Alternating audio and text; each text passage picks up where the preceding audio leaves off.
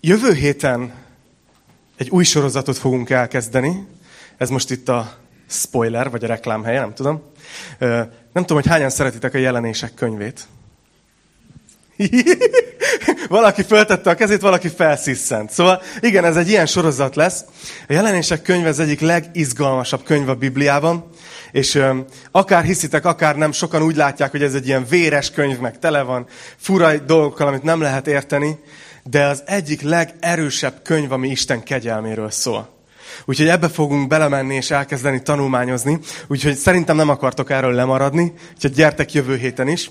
Ma viszont egy, egy önálló témát hoztam nektek, amiről, amiről fontos, hogy beszéljünk. Egy néhány hónapja tanítottam a tanítványságról, nem tudom, hogy emlékeztek-e erre. Ugye a tanítványság ami, amire Jézus hív minket, és akkor idéztem Adrian Plast, az egyik kedvenc szerzőmet, Kegyes kétbalkezes című könyvében van azt hiszem ez a mondat, hogy az egyház, az nem egy ház, ami lássuk be béna, de nem baj, én is szoktam ilyen poénokat mondani. De a lényeg az, hogy beszéltünk arról, hogy a gyülekezet, az egyház, az nem egy szervezet, az nem egy hely, ahova eljössz, hanem a gyülekezet az a Krisztusban hívőknek a közössége, a tanítványoknak a közössége. Tehát úgy is köszönhettelek volna titeket ma reggel, hogy sziasztok tanítványok. Mert hogy azt hiszem, hogy mindannyian azért vagytok itt, mert Jézus tanítványai vagytok. És ugye beszéltünk arról, hogy, hogy itt mondjuk a Kistarcsai Gyüliben hogyan lehet részt venni ebben a tanítványságban, hogyan tudunk növekedni. És mondtam, hogy hát egyrészt nagyon remélem, hogy a tanítások maga, maguk is segítenek ebben. Remélem. Aztán mondtam azt is, hogy ugye a friss hívőket fontos, hogy tanítványozzuk, és segítsünk nekik beilleszkedni. És ezt is elkezdtük a legutóbbi bemerítkezésünk előtt már, már így készültek fel azok, akik bemerítkeztek, és azóta is tartanak ezek a tanítványozó kapcsolatok. És még fogunk több embert is bevonni. És mondtam, hogy a harmadik dolog, ami majd valamikor nyár környékén, a házi csoportok. És aztán a nyárból lett ősz, mert nem akartuk a balatoni nyaralást megszakítani ezzel a témával. Úgyhogy ma a házi csoportokról szeretnék beszélni. Már, már szerettük volna ezt régebben elindítani, de talán most, hogy eljött az ősz, mindenkinek elindult az iskola, talán, talán jobb ideje van. Szóval elég vegyes azért a társaság, úgyhogy mielőtt elkezdem a témát, kíváncsi vagyok, hogy ki az, aki, aki életében valaha bármennyi ideig járt házi csoportba. Nézzük. Jó, azért ez egy elég szép szám. Ki az, aki jelenleg is jár valamilyen keresztény közösségben, ami nem a vasárnap délelőtt, jó? Ki az, aki nem, nem tudja, mi az a házi csoport? Nem ciki. Oké, oké, oké. Jó, szuper. Van egy ilyen, és akkor már nem véletlenül készültem fel a mai tanítással. A lényeg az, talán, talán, talán ezt lehet, így lehetne mondani, hogy a házi csoport nagyon gyakorlati módon az egy olyan kisebb, akár néhány fős, akár hát mondjuk szerintem maximum ilyen 12-16 fős az, amit én láttam működni is. Olyan kis közösség, ahol keresztények összejönnek, és jobban meg tudják osztani egymással az életüket, imádkozni egymásért, az ige körül lenni, és, és tanulmányozni ezt. És azt hiszem, hogy, hogy egy olyan időszak előtt állunk gyülekezetként, amikor, amikor több ilyen házi csoport is fog indulni, és azért fogalmazok ilyen óvatosan, mert nem szeretném ezt ilyen programként meghirdetni. Mostantól elindítunk 20 házi csoportot, tudod, és itt az ütemterv, hanem azt hiszem, hogy Isten ezt fogja csinálni. És fog fölnevelni vezetőket erre, fog elindítani ilyen kis közösségeket azért, hogy, hogy kapcsolódjunk. És ma, most megmondom, hogy nem fogunk senkit kényszeríteni, ne, nem lesz ez kötelező, hanem inkább csak lehetőség lesz arra, hogy részt vegyetek ilyenekben is. És a mai tanításnak az a címe, hogy egy kicsit így kedvet csináljak ehhez, vagy megmutassam, hogy miért fontos ez. Jó? De nem ilyen öt pontba szedett tanítás van, vagy hát van öt pontom, de az később jön, hanem előtte szeretnék egy történetet megmutatni nektek a János evangéliumából. Úgyhogy ha van Bibliátok, akkor légy vegyétek elő, János 13, ott fogok megmutatni egy történetet, ami nem konkrétan a házi csoportokról szól, de azt hiszem, hogy egy nagyon fontos tanítás van ott ezzel kapcsolatban. Úgyhogy ha alkalmazásotok vagy Bibliátok van, János 13, és az első verstől fogom felolvasni az első 15 verset. Közeledett a Páska ünnepe, és Jézus tudta, hogy eljött az ő órája, amelyben át kell mennie e világból az atyához. Szerette övéit e világban, szerette őket mind végig. És vacsora közben Amikor az ördög már a szívébe sugalta Judás Iskáriótesnek, Simon fiának, hogy árulja előtt, Jézus tudva, hogy az atya mindent a kezébe adott, és hogy az Istentől jött, és az Istenhez megy, felkelt a vacsorától, letette a felső ruháját, és egy kendőt kötött magára. Azután vizet öntött a mosdótába, és elkezdte a tanítványok lábát mosni, és törölni a magára kötött kendővel. Simon Péterhez lépett, aki így szólt hozzá. Uram, te mosod meg az én lábamat? Jézus így válaszolt neki. Amit én teszek, most még nem érted, de később majd megérted. Péter így szólt hozzá. Az én lábamat nem mosod meg soha. Jézus így válaszolt neki. Ha nem moslak meg, semmi között sincs hozzám. Simon Péter erre azt mondta neki, Uram, ne csak a lábamat, hanem a kezemet, sőt a fejemet is. Jézus így szólt hozzá, aki megfürdött, annak csak arra van szüksége, hogy a lábát mossák meg. Nem tudom, hogy oda kacsintott-e Péterre. Tehát, aki megfürdött. Különben teljesen tiszta. Ti is tiszták vagytok, de nem mind. Mert tudta, kiárulja el, ezért mondta, nem vagytok minnyáján tiszták. Miután megmosta a lábukat, és felvette a felső ruháját, ismét asztalhoz telepedett, és ezt mondta nekik. Értitek, hogy mit tettem veletek? Ti mesternek és úrnak hívtok engem. És jól mondjátok, mert az vagyok. Ha tehát megmostam a ti lábatokat, én, az úr és mester, nektek is meg kell mosnotok egymás lábát. Mert példát adtam nektek, hogy amint én tettem veletek, ti is úgy tegyetek. És eddig szerettem volna felolvasni ezt a részt. Azért ez nem, nem semmi jelenet az evangéliumban. Az egyik legmélyebb.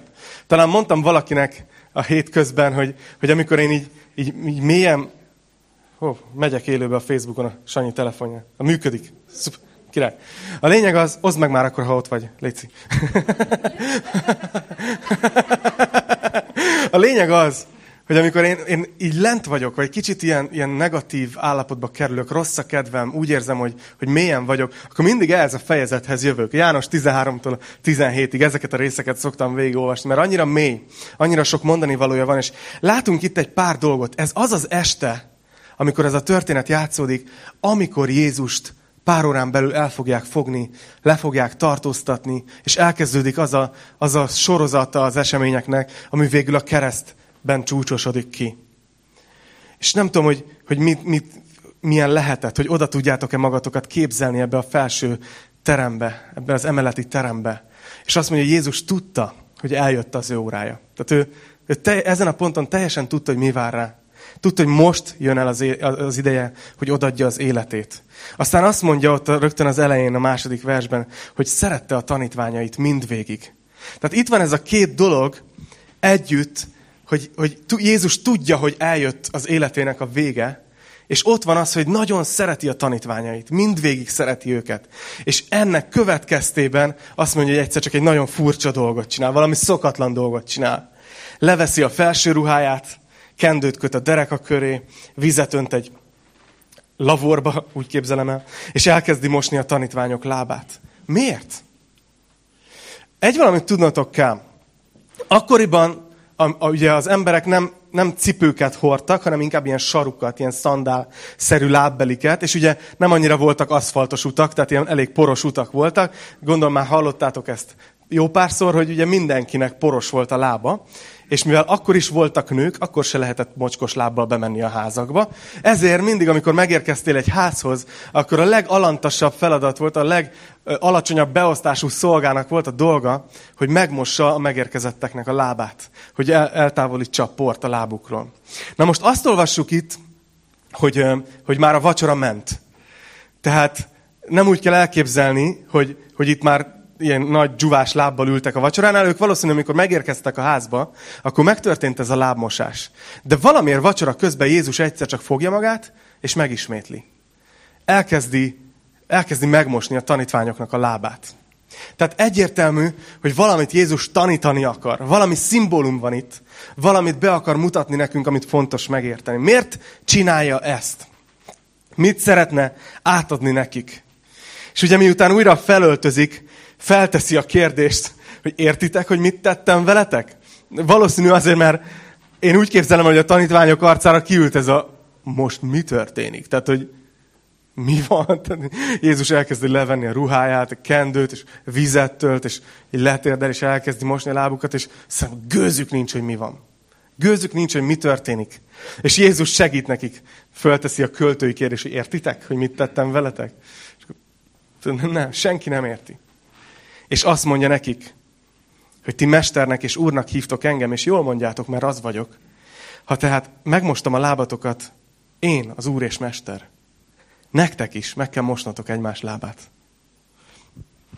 És Jézus itt tudja, hogy pár órán belül elkezdődik az eljárása, a, a vád, a, per, és, és jön a kereszt. És olyan, mint amikor, nem tudom, láttok, láttatok -e ilyen futóversenyzőket, akik fogják ezt a stafétabotot, és ugye a váltófutásnál átadják a következő versenyzőnek. Tovább adják, hogy innentől te viszed tovább. Olyan, mintha Jézus azt mondaná, hogy én most megtettem veletek valamit, és szeretném, hogyha ti is ezt csinálnátok tovább. Ebben a lábmosásban, amit Jézus megtett, benne volt az egész üzenete annak, ahogy ő szolgálta a tanítványait. Ahogy ő letette az életét. Ahogy ő megalázta magát, azt mondja a Filippi levél, hogy, hogy megalázta magát, és engedelmes volt a kereszt halálig. És nem, nem tekintette ragadománynak, zsákmánynak, hogy ő egyenlő az Istennel, hanem ő, ő megüresítette magát, szolgai formát vett fel. Igaz? Emberekhez hasonlóvá lett. És, hogy, és hogy ebben a lábmosásban benne van mindez. Hogy itt van a mindenható, a teremtő Isten, és ott térdel egy, egy lavor víz mellett, és mossa a tanítványok lábát. És azt mondja a tanítványoknak, hogyha én ezt megtettem, pedig én vagyok az Úr és Mester, azt szeretném, hogyha ezt a lelkületet, ezt a szellemiséget vinnétek tovább egymás felé. Olyan, mint hogyha azt mondaná, hogy eddig ez megvolt közöttünk így, hogy én szolgáltalak titeket így. Mostantól szolgáljátok egymást így. Jézus átadja ezt a stafétabotot. És úgy látom, hogy Jézus tanításában nagyon fontos helyen szerepelt a közösség. Tehát valahol az a gondolat, hogy, hogy mi alapvetően nem csak egyenként vagyunk Jézus tanítványai. Én emlékszem, amikor sulis voltam, nem ment az angol, és ezért jártam egy külön tanárhoz, és ugye ő neki volt vagy húsz diákja, de én senkit nem ismertem közülük, mert mindenki egyesével járt a tanárhoz. És néha ma keresztényként hajlamosak vagyunk így gondolni. Hogy nekem megvan a kis kapcsolatom Istennel, tudod, jóba vagyunk, van ilyen kis privát, privát óráim Istennel, de Jézus úgy képzelte ezt el, inkább, mint egy osztályterem. Tehát, hogy, hogy ismerik egymást azok, akik tanulnak ettől a tanártól. Mi társai vagyunk egymásnak. A tanítványságnak nagyon fontos része Jézus gondolatában a közösség. És az a baj ezzel, hogy kényelmetlen. Mert olyan a gondolkozásunk, hogy ilyen fogyasztói világban élünk. Biztos észrevettétek, hogy, hogy annyira arról szól az életünk, hogy, hogy a pénzemért, vagy a valamimért mennyit kapok cserébe, és hogyha valahol máshol többet kapok, mondjuk ugyanazért a pénzért egy jobb telefont, akkor inkább lecserélem, vagy ott veszem meg. És hogy hajlamosak vagyunk egyébként ezt a gondolatot így behozni a, a keresztény életünkbe, és én most nem rólatok beszélek, hanem magamról. Hajlamosak vagyunk úgy nézni mindent, hogy, hogy mit kapok én ebből, és ilyen fogyasztói mentalitással. De Jézus azt mondja, hogy no, no, ez nem, nincs privát kereszténység, hanem hogy, hogy ez egy közösségi dolog. Ezt együtt éljétek meg. Úgyhogy ezért van szükség arra, hogy ilyen kisebb közösségeket alkossunk, ilyen házi csoportokat is. És szeretnénk nektek mondani, akkor jön az öt pont. öt dolgot, hogy miért van szükségünk ilyen kis közösségekre, ilyen tanítvány csapatokra, akik így húzzák egymást előre az Úrban. Az első dolog az az, hogy szükségünk van erre, mert így élhetjük meg gyakorlati módon a hitünket. Ahogy láttuk ebben a történetben, Jézus így azt mondta, hogy én, én így szolgáltalak titeket, akkor mostantól szolgáljátok így egymást. Igaz? Hogy így egymásra irányította a tanítványok figyelmét. És nem csak itt történik ez meg. Utána néztem, és az új szövetségben 59 olyan igevers van, amiben, ben, amiben szerepel ez a szó, hogy egymást. Tehát a Biblia nagyon sokat beszél arról, hogy mi ne csak Istenben higgyünk, és ne csak Istennel szemben éljünk valahogy, hanem hogy hogyan viszonyuljunk egymáshoz. Hogyan szeressük egymást, hogyan hordozzuk el egymást, mondja, hogy te, egymásnak a terhét hordozzátok, hogy szeretettel szolgáljatok egymásnak. Tehát majdnem 60 ilyen tanácsa van az új szövetségnek, hogy mi egymást hogyan tudjuk szeretni. A helyzet az, hogy ezt nem tudod száz emberrel megtenni, vagy nyolcvannal. Nem tudsz, nem tudsz ugyanúgy szeretni száz embert. Vagy ha ugyanúgy szereted azt a száz embert, akkor, akkor megkérdőjelezem annak a szeretetnek a, a mélységét. Vajon Jézusnak miért csak 12 tanítványa volt? Nem tudom, belegondoltatok -e ebbe. Valószínűleg nem az ő képessége miatt, hogy ő ne tudott volna több embert tanítványozni. Hanem valószínűleg a srácoknak volt ennyi, ennyi képessége. Valaki ezt úgy fogalmazta meg, hogy olyanok vagyunk, mint emberek, mint ilyen kis legók, hogy van egy adott számú bütykünk. Azt hogy hívják? Hogy hívják a legónak ezt a gombja? Vagy kiálló, mindegy, bütyök lesz, jó? Tehát, hogy van egy adott számú bütykünk, és annyi emberrel tudunk kapcsolódni, így barátilag, és, és így igazán mélyen ismerni. És valaki ilyen kis kettes legó, hogy két bütyök van, valaki ilyen, tudod, ilyen tizenkettes, hogy nagyon sok emberrel tud barátságban lenni. De a lényeg az, hogy alapvetően azért nem tudunk olyan túl sok emberrel egyszerre igazán mély kapcsolatban lenni. Azt látjuk az új szövetségben végig emiatt, hogy a keresztényeknek mindig megvolt ez a, ez a két nagy pillér, hogy voltak ilyen nagyobb összejövetelek, ilyen nagyobb gyülekezeti alkalmak, amik inkább ilyen tanító jellegűek voltak. Ezt látjuk Antiókiában, amikor azt mondja, hogy, hogy Barnabás és Pál ott nagy sokaságot tanítottak antiókiai gyülekezetben. Vagy ott van Efézusban Pálapostól két évig, és, és azt mondja, hogy Tirannos iskolájában tanított minden egyes nap. Szóval mindig is megvolt a kereszténységnek ez a tanító jellege. Nagyobb alkalmak, ünnepélyesebb, sokan vagyunk, és tanulunk együtt. De folyamatosan látjuk az új szövetségben emellett, hogy ott voltak ezek a házi gyülekezetek. És Pál így küldi a köszöntését valakinek a valamelyik gyülekezetben, és azt mondja, hogy köszöntöm a ház, házuknál lévő gyülekezetet is. Tehát, hogy a keresztények mindig összejöttek nagyobb csoportban is, amikor tehették, de összejöttek házanként, és azt is mondja az hogy megtörték a kenyeret házanként, és örvendeztek az úrban házanként. Szóval, hogy mindig ott volt ez a kettősség.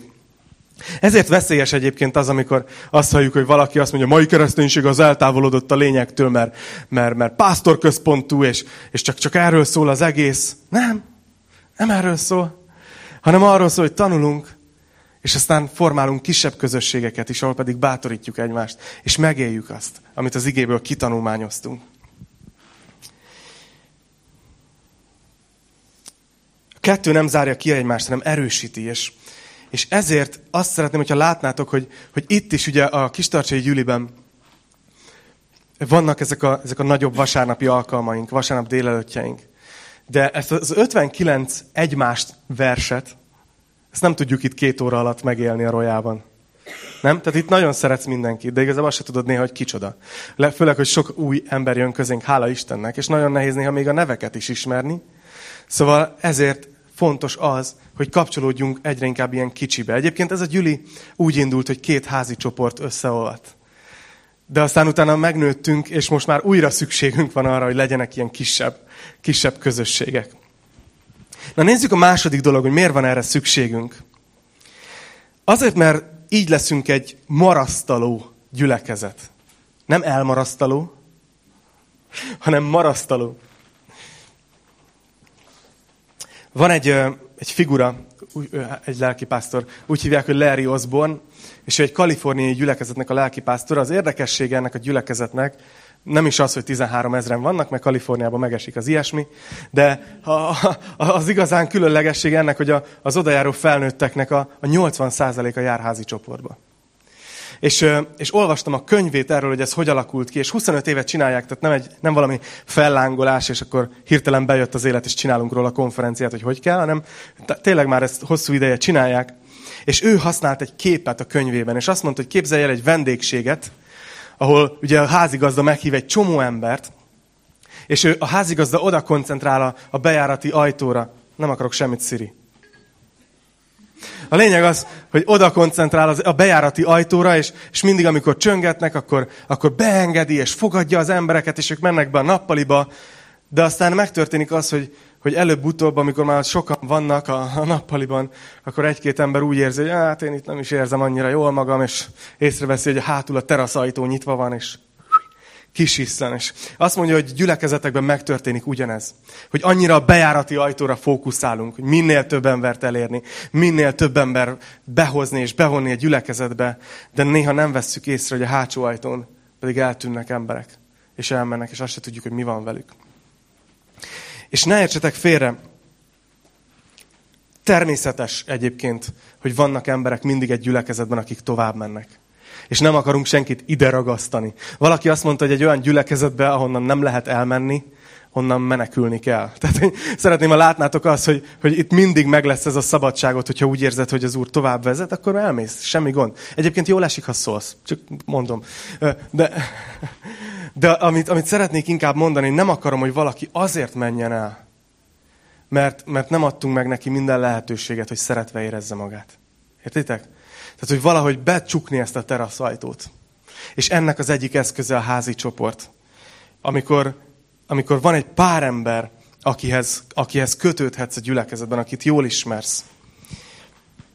Lesznek mindig olyan emberek, különböző az igényszintünk, akiknek mindig is elég lesz a vasárnap, de tudom, hogy vannak, vagytok, akik többre vágytok ennél, és szeretnétek mélyebb kapcsolatokat kialakítani itt.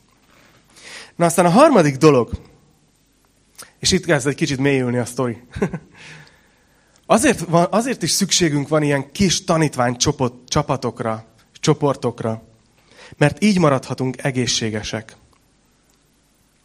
Valaki azt mondta, hogy soha nem éltünk ennyire összekapcsolt világban.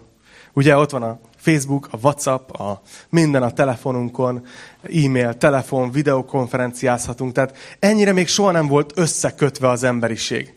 És mégis úgy tűnik, hogy a magány évszázadában élünk.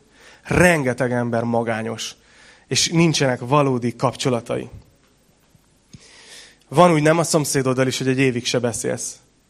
Tehát, hogy valahogy úgy előfordul, hogy mindenki intézi a saját dolgát, garázsból ki, garázsból be, megyünk az életünkre, és, és nem is kötődünk egymáshoz. Japánban egyébként már van egy, van egy ilyen népbetegség, nem tudom, hogy hallottatok erről. Konkrétan emberek milliói, talán most három millió ember van, aki úgy él, hogy konkrétan teljesen elszigetelve a saját szobájában éli a mindennapjait. Az azt jelenti, hogy, hogy nem, egyszerűen nem tartanak senkivel kapcsolatot. Teljes magány. És kutatták a, a tudósok, hogy ez miért van. És kiderült, hogy mindig olyan, olyan pontról ered, amikor valamilyen, valaminek nem feleltek meg, valamilyen elfárá, elvárásnak, és ezért bűntudatuk lett, és ez odáig halad, hogy inkább csak, inkább csak maguk élnek. És sokszor így online rendelik még a, a bevásárolni való dolgokat, vagy való dolgokat, vagy nagyon éjszaka mennek, nagyon olyan boltokba, ahol tudják, hogy senkivel nem futnak össze. Teljes elszigeteltségbe.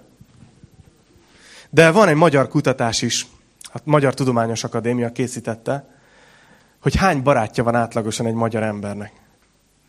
És az az érdekes, hogy a, azt hiszem, hogy, hogy talán 20 évvel ezelőtt, vagy 10 év, szerintem 10 évvel ezelőtt átlagosan három volt ez a szám. Most megmérték egy pár éve, és már csak 2,1. Úgy tűnik, hogy egyre kevesebb barátunk van. Egyre, egyre magányosabbak vagyunk. Pedig eközben azért mondom, hogy szükség van mégis a közösségre, mert így maradunk egészségesek.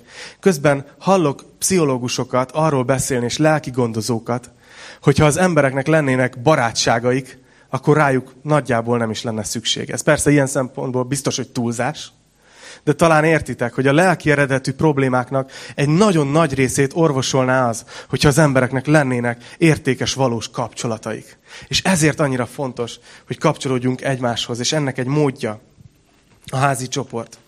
Ugye azt mondja Máté Péter, hogy azért vannak a jó barátok. Miért? Miért vannak? Emlékeztek? Hogy, igen, hogy a rég elveszett álmok, meg a, hogy is van, az eltűnt boldogságot visszaidézzék egy fázós alkonyon. Mert, mert ilyenek vagyunk emberek, hogy úgy elegünk lesz az életből, besokalunk, és, és kellenek olyan emberek, akik ránk néznek, és, és úgy visszaidézik, hogy, hogy egyébként miről szól az élet. Van egy, egy keresztény lelki gondozó és pszichológus, Larry Krebnek hívják, és most a harmad kiadót fogom promózni. Peti itt van. Gyerekszolgálatban. A lényeg az, írt egy könyvet 1988-ban, az, az volt a cím, hogy Mélybenéző. Nem tudom, hogy hányan olvastátok esetleg. A lényeg az, hogy arról beszélt, hogy az ember, amikor fölismeri magába, hogy lelki problémái vannak, akkor mit tesz ezzel, és hogy miből erednek ezek. És szinte minden fejezetnek az volt a vége, hogyha lelki eredetű problémád van, akkor keres meg egy szakembert. És menj és kér segítséget. Ami egyébként alapvetően nem rossz megoldás, de ami érdekes, hogy 25 évvel később írt egy másik könyvet. Az a neve, hogy kapcsolódás. És ö, konkrétan azt írja, hogy hibát követtem el az első könyvemben. És felülvizsgálom magam. Mert azt mondta, hogy alábecsültük a, a, a közösségeknek az erejét. Azt mondja, hogy a lélek gyógyító ereje, a bensőséges, elfogadó és őszinte kapcsolatokban és közösségekben fel tud szabadulni. Tehát, hogy az Isten lelkének van egy gyógyító ereje. És amikor egy olyan közösséget alkotunk mi keresztények, ahol ott van ez az elfogadás egymás felé, hogy nem ítélgetjük egymást, nem, nem mutogatunk újjal, nem beszéljük ki, nem klikkesedünk, hanem, hanem elfogadjuk és szeretjük egymást, akkor a léleknek egy ilyen gyógyító ereje felszabadul, és a dolgok nagy része magától megoldódik. És itt akarok visszatérni a lábmosásra.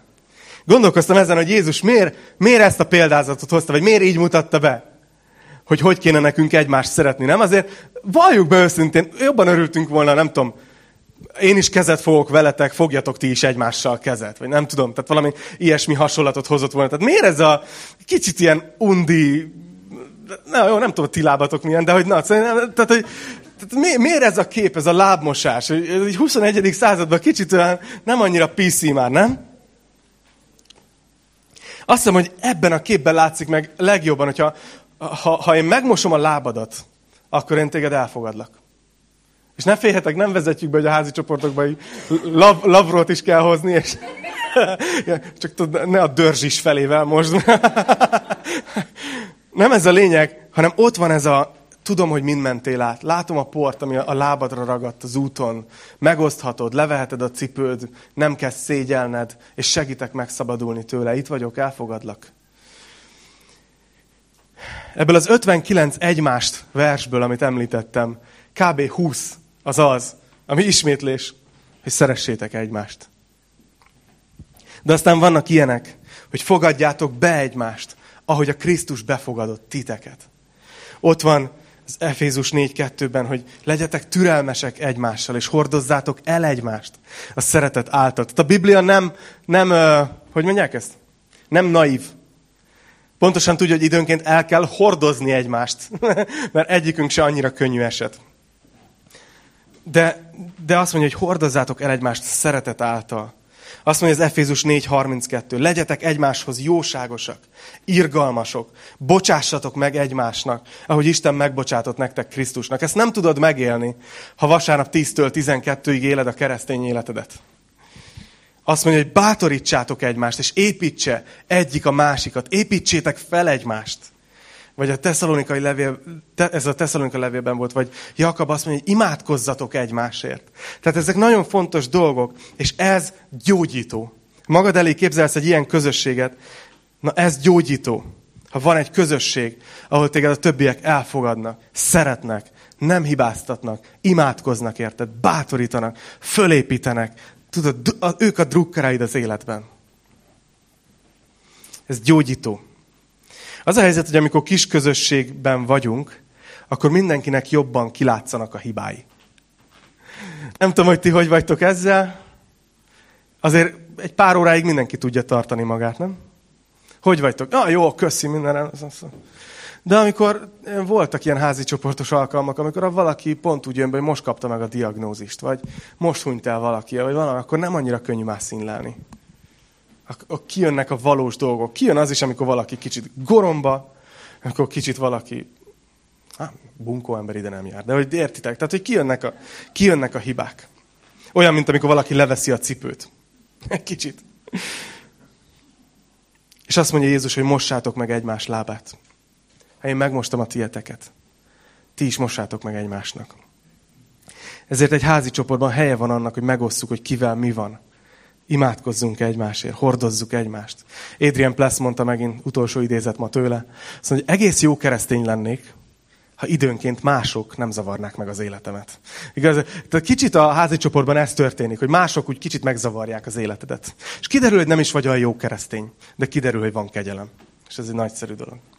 Nézzük a negyedik dolgot. Szükségünk van erre, mert így tudjuk a gyakorlatba átültetni az igei tanítást. Azt is látjuk az új szövetségben, hogy a keresztények szinte mindig nem az volt, hogy meghallgattak egy, egy igehirdetést, vagy egy tanítást, és utána, na milyen volt, szép volt, és utána egyébként mi újság az oviban, hanem hogy, hogy ők feldolgozták, ők foglalkoztak az igével. Ott látjuk ezt a béreaiak esetében, ugye, ők, ők, ők akkor lettek hívők, de pár hirdette nekik az evangéliumot, és hazamentek, és nézték, hogy akkor ez most tényleg így van, és átnézték az írásokat. Ott voltak az igek körül sokat ezek a keresztények. Azt mondja az Abcsel 2.42, hogy, hogy ők kitartóan részt vettek az apostoli tanításban. Szóval látjuk ezt a dolgot, hogy a keresztények mindig is átbeszélték.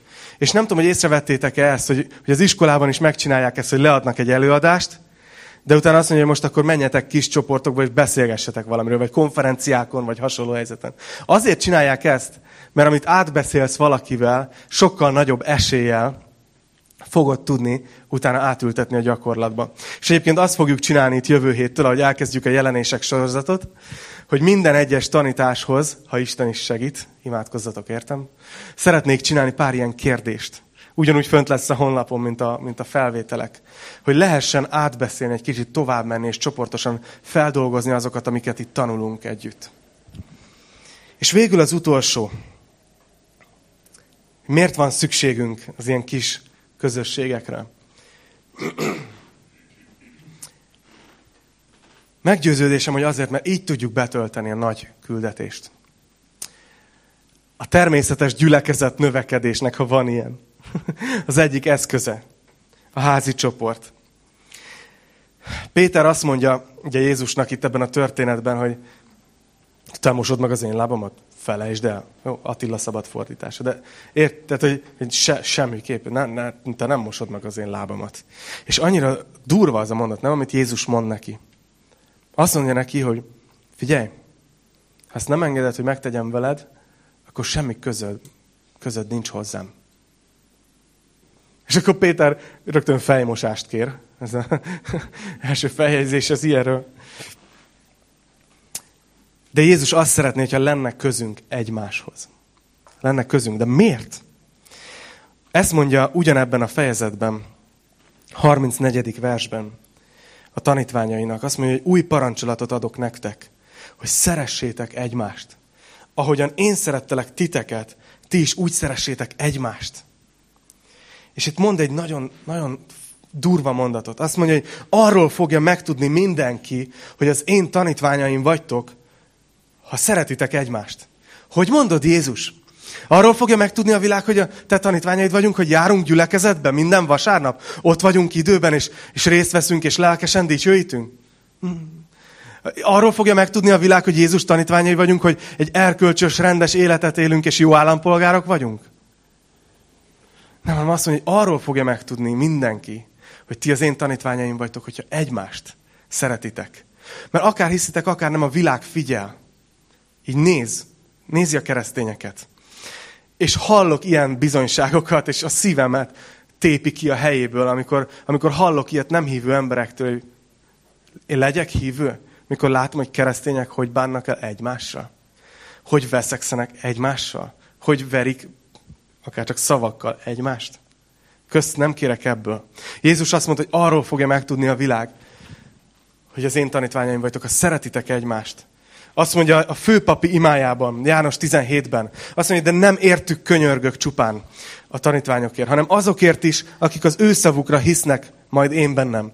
Hogy minnyáján egyek legyenek, ahogyan te, atyám, én bennem, és én te benned. Hogy ők is bennünk legyenek. Figyeljetek, hogy elhiggye a világ, hogy te küldtél engem. Megtörténhet az, hogy, hogy ránk néz a világ, és azt mondja, én nem hiszem el, hogy Jézust Isten küldte. Mert úgy viselkedünk egymással. És ezért Jézus könyörög ezért, hogy a keresztények tudjanak egyek lenni, tudják egymást szeretni. Mert azt mondja, hogy akkor fogja elhinni a világ, hogy Jézus valóban az Istennek elküldött mesiása.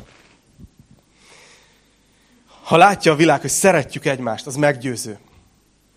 Szóval ezért szeretném annyira, és, és a következő időszakban fogtok többet olyat hallani, hogy valaki szeretne elindítani egy házi csoportot. És nem fogjuk ezt itt megszervezni. De remélem ez a kis öt ponton, meg ez a történet, ez, ez így a szívetekbe föl él, élénkítette azt, hogy miért van erre szükség. És ahogy mondtam, nem fogunk belőle törvényt csinálni, nem fogjuk azt csinálni, akkor itt a kiáratnál úgy engedünk ki, hogy iratkozz föl valamelyik házi csoportba. Nem ez a lényeg. De, de szeretném, hogyha látnátok, hogy milyen nagy értéke van. És hogyha megragadnátok ezt a lehetőséget. Úgyhogy a következő időszakban fogtok hallani ilyet, hogy valaki kijön ide, és elmondja, hogy ő szívesen indítana egy, egy házi csoportot. Hácsének fogjuk nevezni, jó? Tehát, hogyha ezt halljátok, akkor tudjátok, hogy miről van szó. De lényeg az, hogy, hogy hallani fogjátok, és akkor, el, hogyha szeretnél abba a csoportba járni, akkor megkeresed, és találtok majd egy helyet, meg egy időpontot, és, és fogtok találkozni akár vagy hetente, vagy két hetente, ahogy jó. És ma is lesz, ha minden igaz, az Isten tisztelet végén két ilyen kis bemutatkozó, tehát lesz még több is a következő egy-két hónapban, de ma a Tivadar, meg a Sanyi fognak majd beszélni egy kicsit a végén. A Tivadarnak van egy már működő házi csoportja, amiben még bele lehet csatlakozni, majd elmondod. Sanyi pedig nagyon szívesen indítana egyet bárhol, ahova motorral el lehet jutni. Úgyhogy, úgyhogy majd elmondjátok, Petinek is van egy házi csoportja, oda fiatal felnőttek járnak, ő sajnos lebetegedett. Úgyhogy Peti, ha nézed, akkor küldjük a gyógyító puszit, és, és mielőbbi jobbulást, és ő is fog majd valamelyik héten beszámolni erről, és még van egy-kettő előkészületben.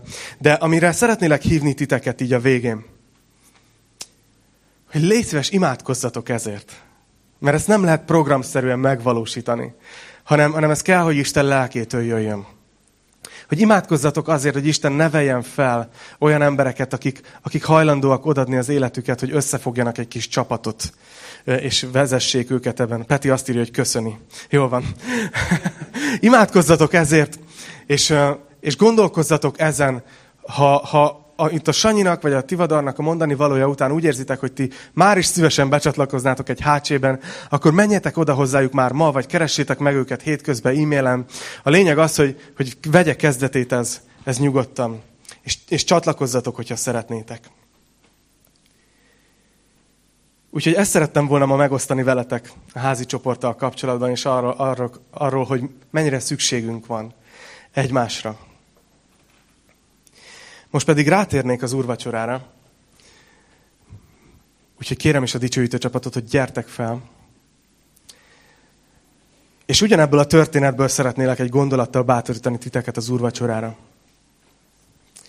Azt mondta ugye Péter, amikor amikor mondta, hogy te nem mosod meg az én lábamat. Megvan ez a, ez a vers? Ugye azt mondta, hogy te nem mosod meg az én lábamat. És Péter, azt, ugye Jézus azt mondja, akkor semmi között hozzám. És akkor Péter azt mondja, hogy akkor a fejemet is, meg a kezemet is, meg mindent mossál meg. És Jézus ott mond egy mondatot, és ezzel szeretném az úrvacsorát ma bevezetni. Azt mondja, hogy Simon Péter erre azt mondta neki, Uram, ne csak a lábamat, hanem a kezemet, sőt a fejemet is. Jézus így szólt hozzá aki megfürdött, annak nincs, annak csak arra van szüksége, hogy a lábát mossák meg. Különben teljesen tiszta.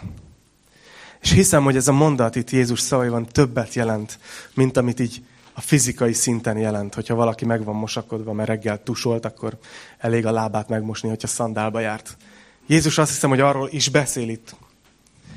És lányok, lehet, hogy fogjátok a fejeteket, hogy ilyet is csak egy férfi, férfi mondhat, hogy elég csak a lábat megmosni, de, de, de itt szerintem Jézus valami mélyebbre gondol, és, és utalhat arra, hogy egyébként tiszták vagyunk. Jézus az ő vérével, ami kifolyt a Golgatai kereszten, egyszer és mindenkorra megtisztított minket. És úgy állhatunk, ha te ma úgy ülsz itt bármelyik székben, vagy akár az internet előtt, hogy hiszel Jézus Krisztusban, hogy ő megváltott téged a te bűneidből, és őt követed, akkor te tudhatod, hogy Isten úgy néz rád ma, mint egy igaz emberre, akinek semmi vétke nincs. Ő tökéletesen igaznak lát akár csak Jézus Krisztust, mert az ő igazságát cserélte el velünk, nekünk adta. És ezért mondja talán Jézus ezt, Hogyha valaki megfürdött már, ha valaki elfogadta a kegyelmet, Jézusnak a vére lemosta a bűneit, akkor nincs arra szükség újra és újra, hogy megint valami nagy fogadalmat tegyen Istennek, és valahogy nagyon neki durálja magát. Hanem arra van szüksége, hogy az a por, ami a lábára rakódott az út során, az, az le legyen mosva. Mert ránk rakódik ez az. De amúgy azt mondja, hogy egyébként teljesen tiszta. Úgyhogy ahogy ma elkezdjük a dalokat, és körbeadjuk az úrvacsorát, arra bátorítalak titeket, hogy gondoljatok erre, hogy ez az a vérnek a jelképe, ami minket megtisztított. És mi ezért teljesen tiszták vagyunk. Szükségünk van arra, hogy megmossuk egymás lábát. De egyébként teljesen tiszták vagyunk. Jézus azt mondja, hogy ti már tiszták vagytok a beszédére, amelyeket mondtam nektek. Úgyhogy emlékezzetek erre, és adjatok hálát a megváltásotokért. Adjatok hálát Isten kegyelmért. Bátorítalak titeket arra, hogyha ha vannak körülötted pár olyan ember, akivel, akivel így van bizalmi kapcsolatod, akkor nyugodtan forduljatok össze, valamelyikötök imádkozzon az úrvacsora előtt. Ha éppen nincs körülötted ilyen, vagy nem vagy olyan hangulatban, imádkozz magadba, és köszönd meg Jézusnak a kegyelmet. Köszönd meg Istennek, amit tett, érted? Ott a keresztem, amikor Jézus azt mondta, hogy elvégeztetett. Úgyhogy menjünk így az úrvacsorába, és imádkozzunk.